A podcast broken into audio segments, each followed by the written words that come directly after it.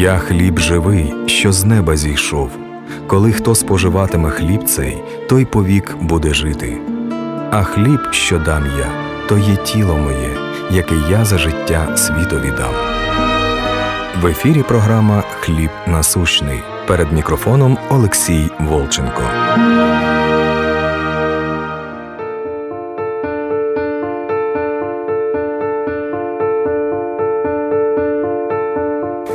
Мы так каждое служение поднимаемся все выше, выше, мы залазим в глубины Слова Божьего. Но ты скажешь, это все хорошо, но зачем это все? Я так высоко не поднимаюсь. У меня тут на земле куча проблем, болей, трудностей, немощи. И я еще тут живу, я еще тут живу. Я понимаю, что можно жить где-то там в духе, но тут я еще живу. И вот вы такие все духовные. У меня проблемы, у меня проблемы с болью, у меня проблемы с грехами, у меня проблемы с зависимостью, с людьми, с непрощениями, с нуждами. У меня куча проблем. Как быть? И поэтому мы сегодня будем изучать 1 Иоанна 4.4. Тот, кто в нас больше того, кто в мире. То есть мы как бы все то, к чему мы поднимаемся, мы попробуем осветить и приложить это на, на нашу вот реальную физическую, плотскую жизнь. Почему? Потому что жизнь есть жизнь, и мы все равно должны бороться Духом Божьим в этом мире, потому что помышления плотские – суть смерть, помышления духовные – жизнь и мир. Вопрос, как применить мои помышления духовные к этой жизни, к плотским проблемам. Помышления плотские – это те, которые не рассуждают о плоти. А у меня есть плотские проблемы – как их решить? Практическое Евангелие. Мы грешим, потому что мы грешники, а не наоборот, что мы грешники, потому что мы грешим. Нет, мы грешим, потому что мы грешники, и через Римлянам 5.12 – Через Адама грех вошел во всех человеках, ибо в нем в Адаме все согрешили. Все согрешили в Адаме, и поэтому мы грешим. Мы грешим, потому что мы грешники. Собака гавкает, потому что она собака. Мы грешим, потому что мы грешники. И собака гавкает, потому что она собака, и не наоборот. Что она вот стала собакой, потому что она гавкает. Вот она гавкала, гавкала и стала собакой. Так же не бывает? Нет. Точно так же и мы. Мы грешим, потому что мы грешники. Итак, если собака будет стараться не гавкать, перестанет ли она быть собакой? Это принцип, э, диагноз среднестатистического христианина – он старается не гавкать, чтобы перестать быть собакой. Или старается не грешить, чтобы перестать быть грешником. Есть ли в этом смысл? Если даже собаке завязать изолентой, о, и она не будет э, гавкать, она же не все равно не перестанет быть собакой. Также и грешник или человек, если он будет так напрягаться изо всех сил и связать его в монастырь, в башню такую и замуровать, чтобы не было ни искушения, ничего, от этого уже не перестанет быть грешником. Чтобы перестать гавкать, надо перестать быть собакой. Чтобы перестать грешить, надо перестать быть грешником. И все. Ты скажешь, ну, я уже праведность Божия во Христе Иисусе. Я не грешник, ну хорошо, давай посмотрим. Иоанна 8 глава, 34-36 стих. Иисус говорит, истинно, истинно говорю вам, всякий делающий грех есть раб греха. Но раб не пребывает в доме вечно, сын пребывает вечно. Итак, если Сын освободит вас, то тогда истинно свободны будете. То есть всякий делающий грех есть раб греха. Кто может сказать, что он не делает грех? Такого нету. У нас есть 1 Иоанна 1.8, 1 Иоанна 1.10. Всякий, кто говорит, что без греха, тот... Поэтому мы в любом случае, э, плотская наша половина, она греховная – и Господь говорит нам, что если Сын освободит нас, вот тогда истинно свободны будем. Мы сами себя не освободим. Мы сами себя, если даже не будем грешить, это не значит, что мы перестанем быть грешниками. Мы сами себя не переделаем. Это если Сын освободит нас. Только Он нас освободит от нас же самих. Человеком это невозможно, Богу же все возможно – Человек – это тьма, тьма тьму не излечит, тьма тьму не высветит. Это в математике минус на минус дает плюс. У Бога так не получается. Тьма тьму не исцелит, не осветит. Только Бог есть свет, и Он осветит тьму. 2 Коринфянам 4,6. Это Он повелел – из темноты, из темноты твоего сердца воссиять свету и озарить сердца наши светом истинным, дабы просветить нас познанием славы Божией в лице Иисуса Христа. Это Он даст нам этот свет. Пока света Божьего внутри не будет, мы остаемся грешниками. Мы, оставаясь грешниками, мы грешим.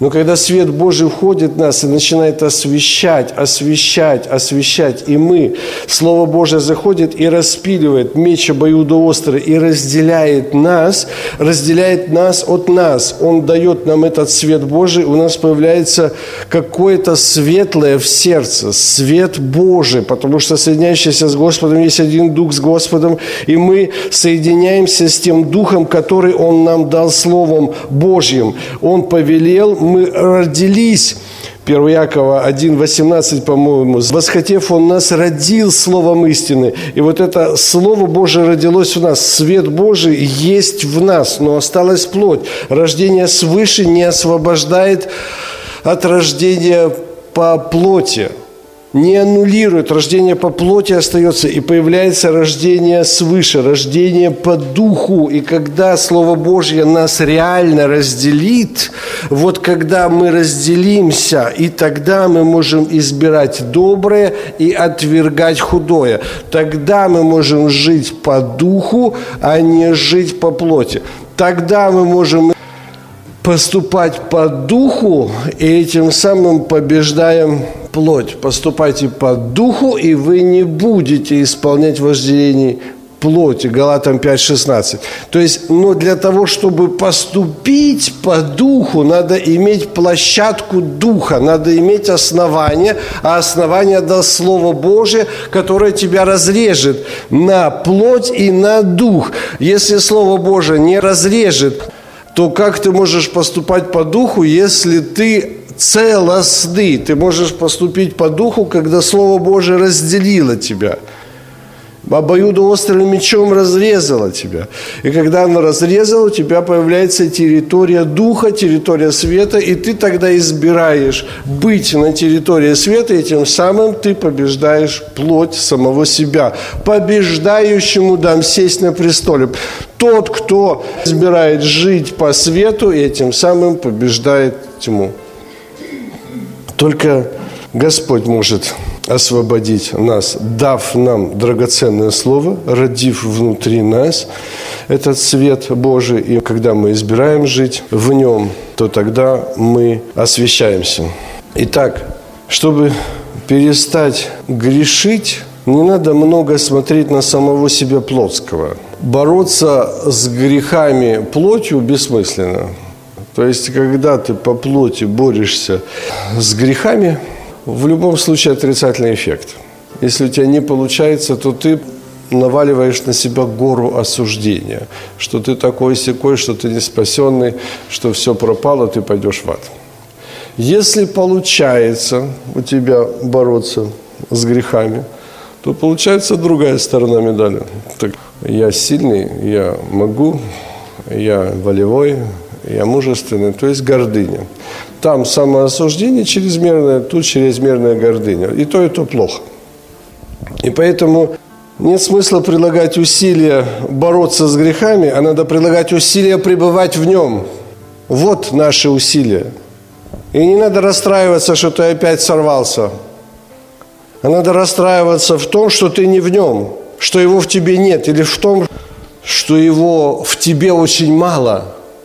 Наша задача достигнуть его в себе, увидеть его в себе, открыть сердце свое и увидеть его в себе. 1 Иоанна 3,6. «И всякий, кто пребывающий в нем, уже не согрешает». То есть, если ты уже в нем, а он в тебе, то ты уже не согрешаешь. Это единственное условие не согрешать. Это тогда, когда Он в тебе, и ты в Нем. Это тогда, когда площадка света расширяется, и ты избрал сердцем своим быть на территории света, на территории Духа, на территории Его. Этим самым ты перестаешь быть грешником. Ты перестаешь согрешать. Всякий согрешающий не видел Его и не познал Его. Итак, если ты хочешь не грешить, пребывай в Нем грешить или не грешить определяется не твоими действиями, а твоим месторасположением. Грешить или не грешить не определяется твоими делами или не делами, а грешить или не грешить определяется, есть ли в тебе Господь. Вот твой выход. Поэтому все равно мы должны искать Иисуса Христа, все равно мы должны изучать, кто Он, мы должны понимать, что Он сделал. Мы должны вникать, преобразовываться, все больше и больше иметь Бога внутри.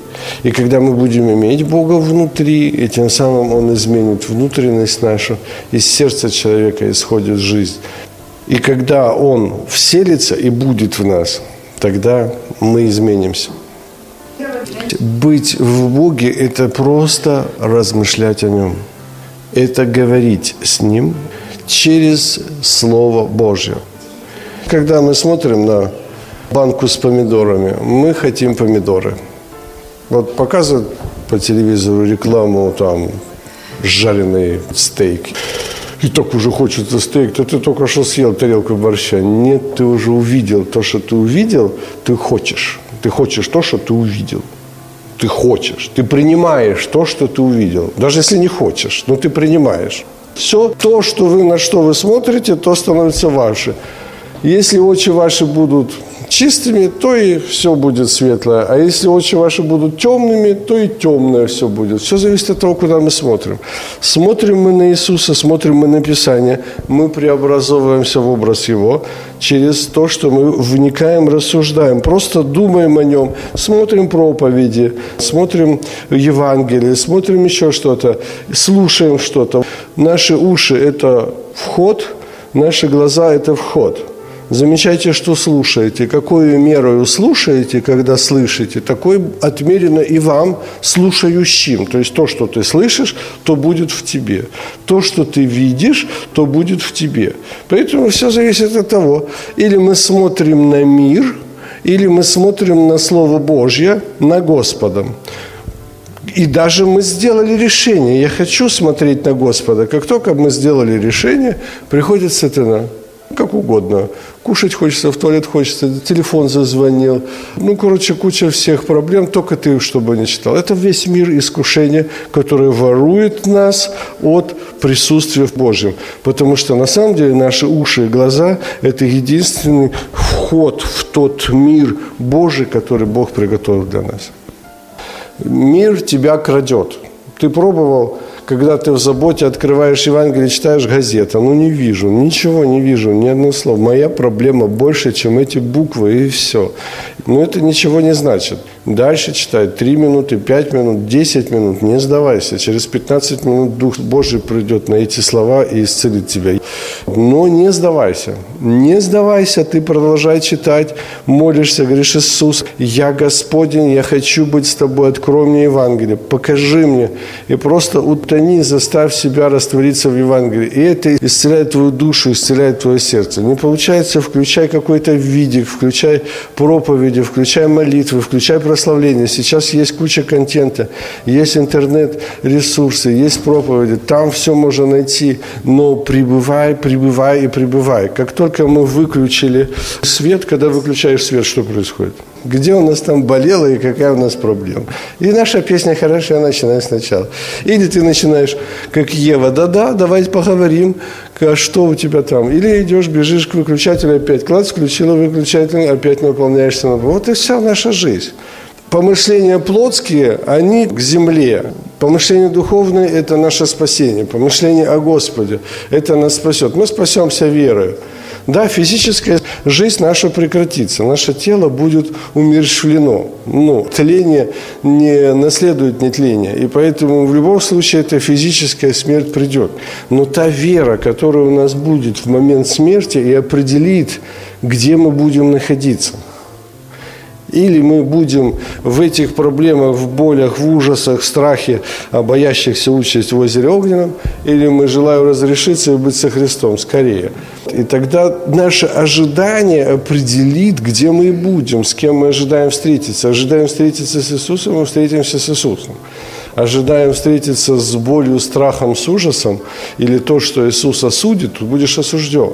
Поэтому мы готовим себе сейчас здесь, когда встречаешься с Богом, читаешь Евангелие, оно освещает тебя, высвещает тебя, изменяет тебя. Как только ты откладываешь Евангелие или проповеди, или выходишь из церкви, сразу включается пропаганда Геббельса. Вот такие колонки стоят на улицах, и вот они пропагандируют – вот этих надо убивать, этих надо стрелять, эти хорошие, эти плохие, думай, как я, думай, как я. И навязывать тебе справедливость, навязывать тебе мир. Как только ты зашел в церковь, закрыл дверь, голос Геббельса пропал. И сразу голос Божий. И вот выбираешь, где ты будешь. Человек, который слушает пропаганду Геббельса, с кем, кем он станет? Фашистом. Рано или поздно он все равно станет фашистом. Да? Потому что мы всегда удивляемся, что та страна, где Шиллер, Гёте, где, где вообще протестантизм возник, где Мартин Лютер и когда в 39-40 году это не просто там офицеры были, как у нас, большевики, которые повырезали дворян, и бандюки стали командирами. Нет, там все было по-другому. Там дворяне были командирами, которые учили поэзию, учили нравственность. Они читали Канта. Кант – это немец. И поэтому это удивительно. А почему? Только колоночка геббельсовская. И все. Замечайте, что слушаете. Какую меру слушаете, когда слышите, такое отмерится и вам слушающим. Замечайте, на что смотрите. Если око ваше чистое, то и все тело будет ваше чистое. То есть все зависит от того, где мы пребываем. Бог дал тебе милость дышать и познавать Его.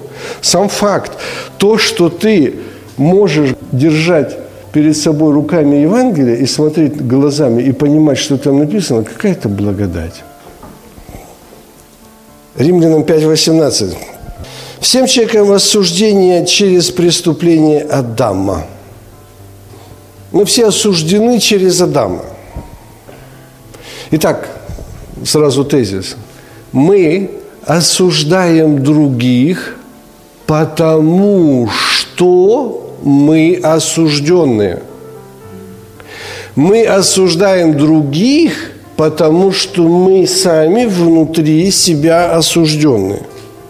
А мы осуждены все через одного человека. Всем человекам осуждение. Мы все осуждены, и поэтому мы осуждаем других. Мы не осуждаемся за наши дела. Вы знаете, что за дела не осуждаются? Потому что написано, мы осуждены уже через рождение. Мы не осуждаемся за наши дела. Мы не оправдываемся делами. Римлянам 3.20. Делами перед ним не оправдается никакая плоть. То есть мы не осуждаемся за дела, и мы не оправдываемся за дела мы не осуждаемся и не оправдываемся за дела. Мы осуждаемся по рождению. Мы осуждены за то, кто мы, а не за то, что мы сделали. Мы осуждены за то, кто мы есть по рождению, а не за то, что мы сделали. Собака гавкает. То есть, если без Бога человек животное, не будем называть собака, то что же ее осуждать за то, что она гавкает? Какой смысл? Она осуждена, потому что она собака. Потому что без Бога. Мы не осуждаемся за дела и не оправдываемся делами. Это чтобы мы понимали, чтобы напрягаться вот так вот быть праведным или не грешить, или еще что-то, или еще что-то. Нет, тебе надо поменять природу. Тебе надо поменяться внутри. То, что ты делаешь с усилием, если ты делаешь добрые дела с усилием, да не надо никому твои добрые дела. Если ты кого-то любишь с усилием, да не надо никому твоя любовь. Это все лицемерие. Бог вложит в тебя хотение действия по своему благоволению, чтобы ты делал это легко. Итак, делами не осуждаются, делами не оправдываются. По плодам только узнаются. Матфея 7:20. Плодами нашими плодами не оправдываются, плодами нашими не осуждаются, мы плодами только узнаются. Плод – это показатель, кто ты. Плод показывает, кто ты. То есть, если ты грешишь, этим самым ты являешь себя грешником. Это показатель, но ни в коем случае не следствие. Если ты грешишь, это не значит, что ты стал грешником. Нет. Ты грешишь, потому что ты грешник. Плоды только показывают, являют твою сущность, но не значит, что плоды определяют твою сущность. Они показывают изнутри, кто ты есть. Итак, плоды показывают, кто ты. Если ты осуждаешь, это значит, что ты осужден. Твои плоды показывают тебе, кто ты. И это значит, что ты еще осужден Богом. Матфея 7 глава 1-2 стих. «Не судите, да не будете судимы, ибо каким судом судите, таким будете судимы. И какую меру мерите, такой вам будут мерить». То есть, если ты судишь этим самым судом, значит, ты осужден Богом. Это следствие. Ибо каким судом судите, таким будете судимы. Такое ощущение, что нашими делами мы определим, будут ли нас судить. Нет. Наши дела показывают, наш суд других показывает, каким судом мы уже осуждены. И поэтому мы судим этим судом. Твой суд определяет, насколько ты еще осужден Богом, насколько ты еще не оправдан Богом. Если ты продолжаешь кого-то судить, это свидетельство того, что из тебя, из сердца исходят злые помыслы. То есть, если ты кого-то судишь, это свидетельство того, что это осуждение находится внутри тебя через рождение Адама мы получили это осуждение. Все осуждены. Он всех заключил в непослушание, чтобы помиловать. Это непослушание у нас есть. Бог сказал не судить, а мы не послушаемся. Он всех заключил в непослушание, чтобы потом помиловать. То есть, если у меня еще милости Божьей нету, то я продолжаю не послушаться, то я продолжаю судить. Римлянам 2 глава, 1, первый стих. Итак, неизвинителен ты всякий человек, судящий другого, ибо тем же судом, каким судишь другого, осуждаешь себя, потому что судя другого делаешь тоже. То есть, ну, если ты даже скрываешь от всех, что ты осуждаешь кого-то, то в сердце твоем все равно это есть. А Бог сердце видит. 1 Иоанна 3 глава 19 21 стих. Если сердце наше осуждает нас, то коль ми паче Бог. Если мы сами себя осуждаем, что мы виновны в непослушании Богу, Бог сказал, не судите, а мы судим – и даже если мы не перед людьми, но перед самим собой, ты все равно его ненавидишь или осуждаешь, это в твоем сердце. Если ты знаешь это в твоем сердце, то кольми паче Бог, то тем более Бог видит то, что в твоем сердце. Бог больше сердца нашего. Он знает, что ты осуждаешь. Он знает, что ты не принял прощение от Бога. Не принял милость от Бога, ибо Он всех заключил в непослушание, чтобы помиловать. То есть ты еще не принял милости.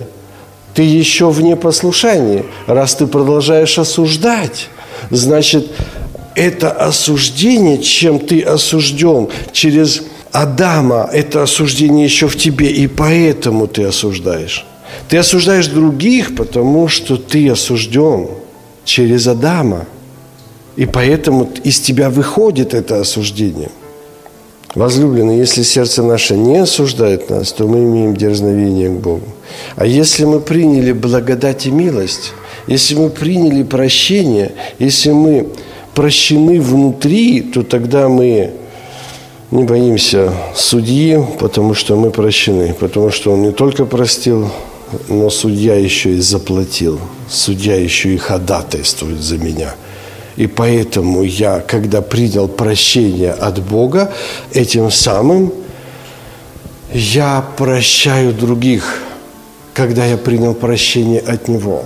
Тогда я всех прощаю – и что бы ни случилось, я в любом случае прощаю. И если даже ударят по одной щеке, я подставлю вторую. Почему? Потому что я прощен. Я прощен, и Он принял биение полонитом вместо меня. И поэтому я могу принять это, потому что Он это сделал за меня. Если Он сделал за меня, я принял прощение. Если я принял прощение, если я прощен, то я прощаю всех если я принял прощение. Если ты не принял прощение, а ты еще осужден, то ты осуждаешь.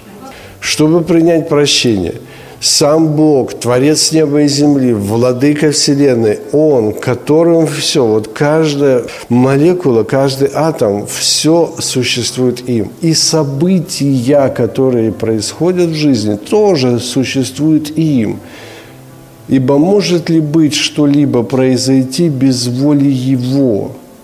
То есть все от Него им и к Нему. И этот Он, который хозяин всего, Он воплощается в раба, Он воплощается в ничто, Он превращается в человека и принимает наказание. Его били за меня. Я же грешник, я осужден по рождению. И Он принял на себя грехи всего мира. И Он был наказуем за меня, за мои грехи. И более того, он на кресте вопил, Господи, прости им, ибо не ведают, что творят. И он услышан был за свое благоговение и услышан был тем, что Господь дал нам прощение через жертву Христа. Тогда, когда Он в полноте, сам Бог, Творец неба и земли, насытился этой казнью, на подвиг души своей он смотрел с довольством. И когда он насытился, что в полноте была искуплена, он этим прощает нас через жертву Иисуса Христа. И когда у нас это отразится внутри, то этим самым мы примем это прощение. Он же не только умер, но он и воскрес, и пришел за нами. И говорит, дети мои – я люблю вас, вы только примите, вы только поверьте. Написано. В Матфея 18 главе с 24 стиха такая история. Был один человек, который задолжал 10 тысяч талантов. Талант, по разным оценкам, 25 килограмм или 32 килограмма золота. Можете себе представить? Умножьте 10 тысяч на 25 килограмм. Ну, то есть это немыслимо, это невозможно вернуть такой долг. Но Государь помиловал его и говорит, я прощаю тебе все это. И когда он пошел и встретил человека, который должен был ему 100 динариев. 100 динариев по сравнению с талантом, с одним талантом, то есть это копеечка. И когда он встретил его, начал его душить и говорит, верни мне этот долг. Тот говорит, прости мне, я, я дам, прости мне, мне нету. И тот не простил. И посадил его в яму. Тогда государь призывает его и говорит, злой раб, весь долг тот я простил тебе, потому что ты упросил меня. Не надлежало ли и тебе помиловать товарища твоего, как и я помиловал тебя. Вот слово «не надлежало ли» мне понравились другие переводы. Должно быть тебе помиловать. То есть ты должен помиловать, потому что я помиловал тебя. Это автоматически, это должно быть, это не рекомендация, это следствие. Должно быть, не надлежало ли, это следствие. Это не нравственность этого человека или безнравственность этого человека. Это не благочестие или не духовность. Это следствие. То есть следствие, если я тебя помиловал, то ты должен помиловать. Это автоматически. Ну, тогда приведу другой пример надо пожертвовать 100 долларов. Можешь пожертвовать 100 долларов? Не могу. Почему? Нету. А если Бог тебе даст 1 миллион долларов, можешь пожертвовать 100 долларов? Можешь. Даже, наверное, больше. Ну, если десятину так. Ты даже захочешь пожертвовать не 100 долларов, а 200. Не говорю про десятину. Ты захочешь, захочешь пожертвовать. Это не то, что Э, сложно, это не трудно. У тебя будет, возникнет внутри желание пожертвовать 100 долларов. У желания, и даже больше. Ты захочешь это делать. Понимаешь это или нет? Если у тебя будет миллион. Итак, если ты не жертвуешь 100 долларов, это о чем свидетельствует? О том, что тебе не дал Бог миллиона. Вот и все. Если ты не хочешь или не жертвуешь, это всего лишь то, что ты не принял благодать на благодать, ты не принял миллиона. Итак, что определяет твое даяние? Твое благочестие, твоя духовность, твоя терпимость? Или что определяет твое даяние? Наличие миллиона определит твое даяние. То есть наличие миллиона определит твое даяние. Отсутствие миллиона нету даяния. Вот и все. Наличие прощения, что ты прощен Богом, определит твое прощение других. Если Бог тебя не оправдал, то ты не можешь оправдать несправедливость. Ты смотришь новости, что это такое? Это же несправедливо. Милость Его не совершилась в тебе. Он всех заключил в непослушание, чтобы помиловать. Бедная вдова отдала две лепты. Почему? Потому что она обладала всеми богатствами мира. Евреям 10.34. Вы и расхищение имения вашего приняли с радостью, зная, что у вас есть на небесах имущество лучшее. Если у вас есть лучшее, то вы спокойно расстанетесь с хорошим – если у вас есть лучшее. Но если у вас есть миллион, он лучше, чем 100 долларов. То есть вы тогда спокойно расстаетесь с хорошими 100 долларами, а не хорошие. Но у вас есть лучшее. Если есть лучшее. Если нет лучшего, то, конечно, проблема. Тогда несправедливость. Или Ефесянам 1 глава 3 стих. Благословен Господь, благословивший нас в небесах всяким духовным благословением во Христе Иисусе. Если у нас благословение в небесах, благословлены ли мы этим лучшим духовным благословением во Христе Иисусе? Если нет этого лучшего, конечно, проблема.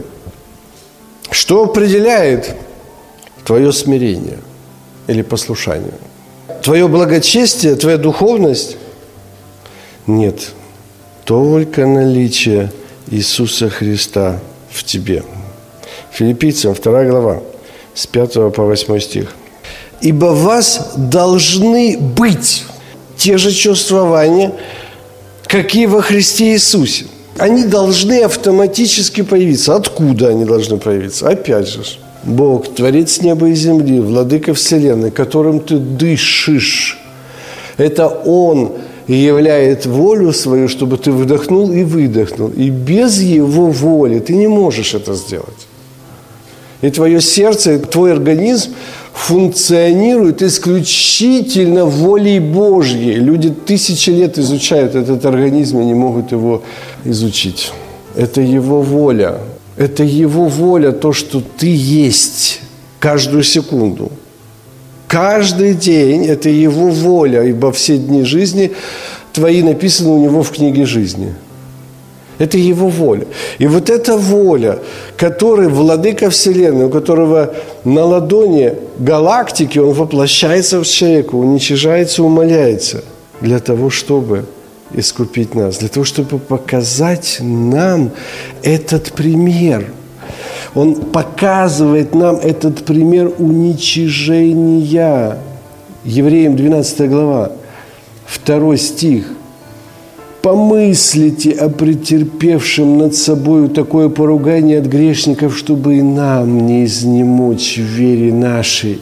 То есть, когда мы понимаем, кто умолился, поэтому спасение через веру. Когда у нас нет веры, кто умолился, кто именно умолился, что это был Он же, что Иисус – это воплощенный Отец – это был Он же. И тогда мы поймем масштабы умоления. Наши масштабы умоления в миллионы раз меньше, чем Его, как Он умолился. Он показал нам пример – если бы мы хотя бы чуть-чуть приблизились вот к этому Господу, когда Иов приблизился к Богу, или Бог приблизился к Иову, он говорит, мои глаза увидели тебя, отрекаюсь, раскаиваюсь. А если бы он увидел это еще величие, которое молилось во Христа, и взошло на крест, и поэтому у вас должны быть те же чувствования. Ибо он, будучи образом Божьим, не почитал хищением быть равным Богу, но он уничижил себя, приняв образ раба, сделавшись подобным человеку, по виду став как человек, смирил себя, быв послушным до смерти смерти креста. Смотри, он уничижил себя. Итак, тоже вера. Эль-Шадай. Эль-Шадай – это это Бог всемогущий, Саваоф – это Бог воинств. И вот этот Эль-Шадай, Саваоф, становится Иисусом, становится тем, в котором ни вида и ни величия. И мы ни во что не ставили Его. И Он был обезображен паче всех человеков. Это был Эль-Шадай, Саваоф и Адонай. Это был Он – и принял он имя Иисус. Уничижился ли Саваоф, Адонай, Эльшадай в тебе, в твоем сердце, в твоей вере? Уничижился ли он в Иисуса? Если у тебя остался Эльшадай, Саваоф, Адонай, Адонай переводится «владыка». Если он остался там, а Иисус – это что-то другое, конечно, проблема конечно, у тебя не будет никаких чувствований, которые должны быть.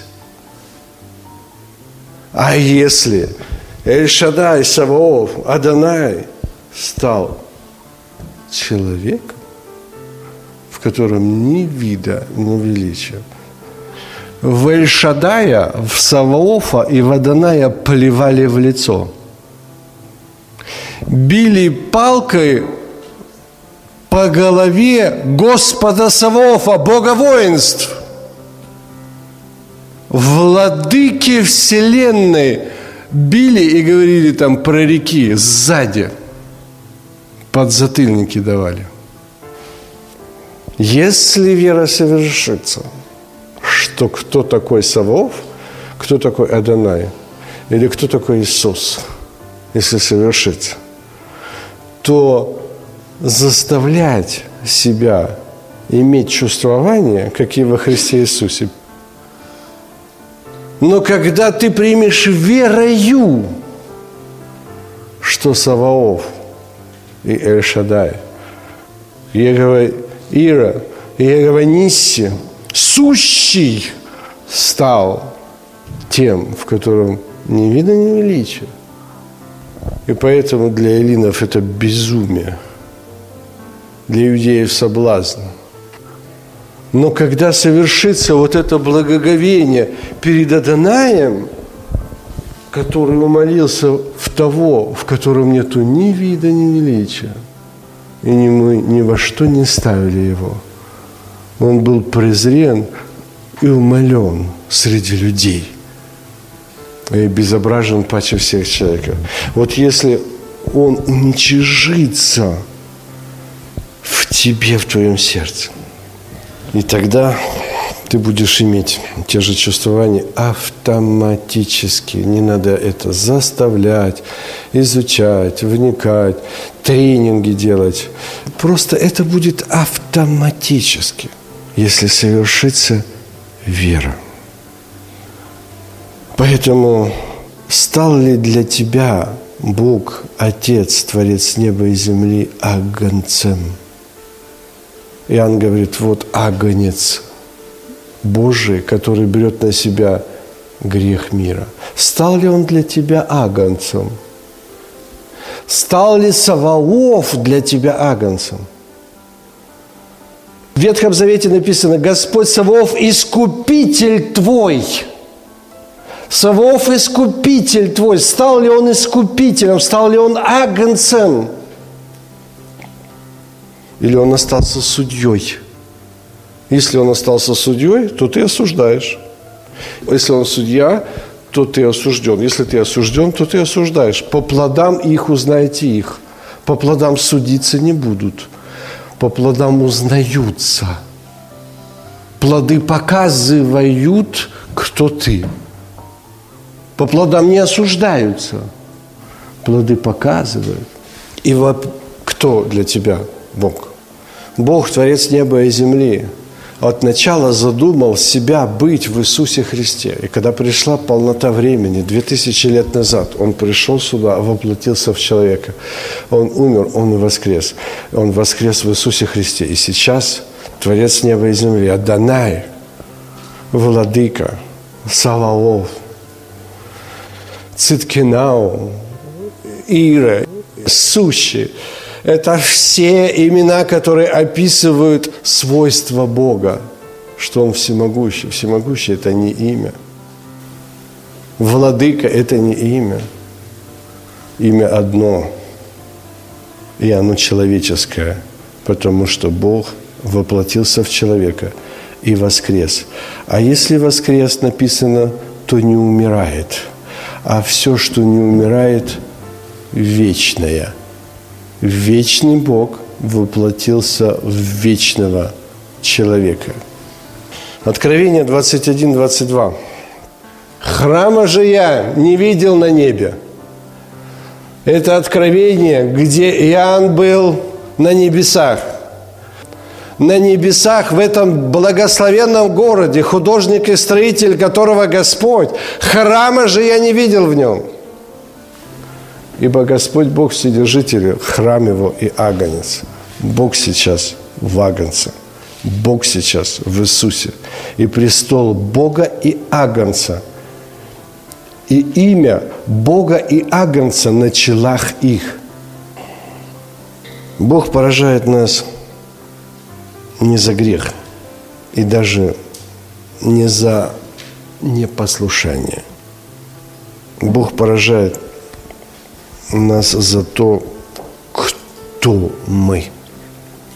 Бог поражает нас за наличие самого себя, за наличие греховной своей собственной воли – почему и условия спасения – это принять Бога хозяином, принять Бога господином своей жизни.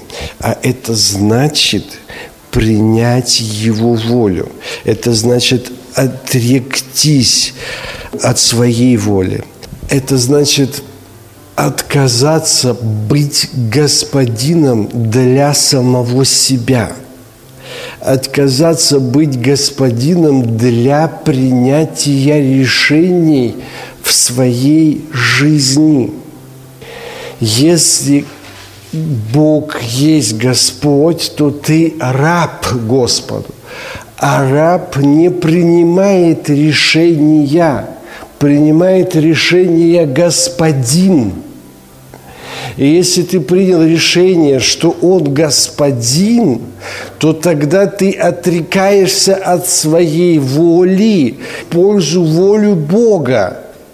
Уже ты живешь не своей волю, а волю Господа.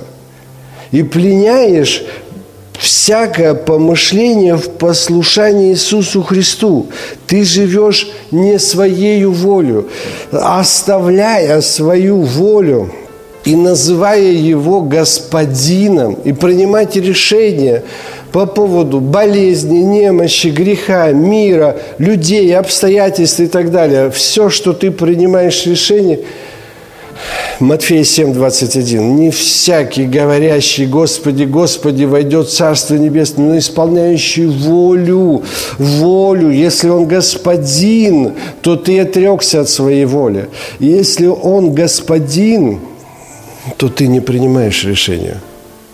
А если ты еще принимаешь решение, то ты еще сам себе Господин. Иисус Христос в пустыне не принимал решения – хотя был господин всего. Он Господь господствующий, Он господин всего. Но в пустыне Он не принимал решения. Он говорил, написано. Вот и все. Если Иисус Христос наш Господин, и мы, мы Христовы, мы христиане, то мы должны сокрушить. Дело не в грехах. Это не имеет никакого значения. Ну, так я же грешу. Да не важно, что ты грешишь. Каждый искушается, обольщаясь собственной похотью. Да все падают. Есть площадка духа, есть подвал плоти. И когда ты поднялся на площадку духа, сатана может закидывать крючочки, и ты можешь падать. Ну и что? Пока ты воплоти, ты будешь падать. Притча 24, 16. Семь раз упадет праведник и встанет. Нечестивые не встанут. Нечестивые не встанут. Почему не встанут? Примут свое собственное решение. Неважно какое. Я недостоин. Я не могу. Неважно какое решение. Хорошее, плохое, это не имеет значения. Для Бога не важно, какое решение ты принимаешь, хорошее или плохое. Идет речь, ты его принимаешь или он – кто принимает решение. Неважно, какое оно. Если оно твое, не всякий говорящий «Господи, Господи» войдет в Царство Небесное, потому что ты своей волей живешь, если это твое решение. Даже если твое решение раздать имение нищим и сжечь себя во славу Господу, но это твое решение. Что пользы? В этом нету никакой пользы. Поэтому искушение, которое мы видим с грехами, с делами, с осуждениями, не смотрите на плоды. По плодам только узнается, кто мы. Плодами познается человек, познается грех. Перестаньте смотреть на плоды. Будьте взрослыми. Итак, задача не в том, чтобы не грешить, а в том, чтобы быть Божьими. А чтобы слушаться, надо, чтобы он был господином. Послушание – это следствие, это не цель, это следствие. Послушание – это следствие того, что он господин. Если нету послушания, это всего лишь свидетельствует то, что он не господин. А если он не господин, то тогда вы понимаете, к чему это ведет. Задача – достигнуть его – достигнуть его настолько, чтобы он вселился в нас и изменил внутренность нашу. Это он сделает. Иезекииля 36, 26-27 стих. Это Он сделает. Уже ничего тебе не надо делать. Это ты не сможешь. Человеком это невозможно. Богу же все возможно. Он сказал, что Он вложит внутрь вас Дух Мой и сделает так, что вы будете ходить в заповедях моих, и уставы мои будете соблюдать и выполнять. Это Он сделает. Ты не сможешь соблюдать и выполнять. Но когда Он будет господином, то тогда ты будешь соблюдать и выполнять. А пока Он не господин, ты не сможешь соблюдать и выполнять. Как ты сможешь это? Это невозможно. Поэтому надо достигнуть Его – Мир искушает нас, он опускает нас. Если ты будешь делать это, если ты будешь делать это, если не будешь этого делать, если вот это будешь или не будешь, неправда все это прибудьте во мне. Если вы прибудете во мне, и слова мои в вас прибудут, вот тогда все будет. Тогда все совершится. Тогда все, чего не будете просить, будет вам. И тогда у тебя не будет ни грехов, тогда у тебя не будет ни осуждений, ничего не будет, ни болезни, ни немощи, ни трудностей. Это не значит, что их не будет, они будут. Но это не значит, что они будут доминировать. Ты будешь победителем. Потому что тот, кто в вас больше того, кто в мире. А если его в вас нету, то мир больше вас. Поэтому задача одна – достигать его и стремиться к нему. Слава нашему Иисусу Христу! Слово Боже це хліб насущний, якого ми потребуємо кожного дня. Ви слухали програму Хліб насущний.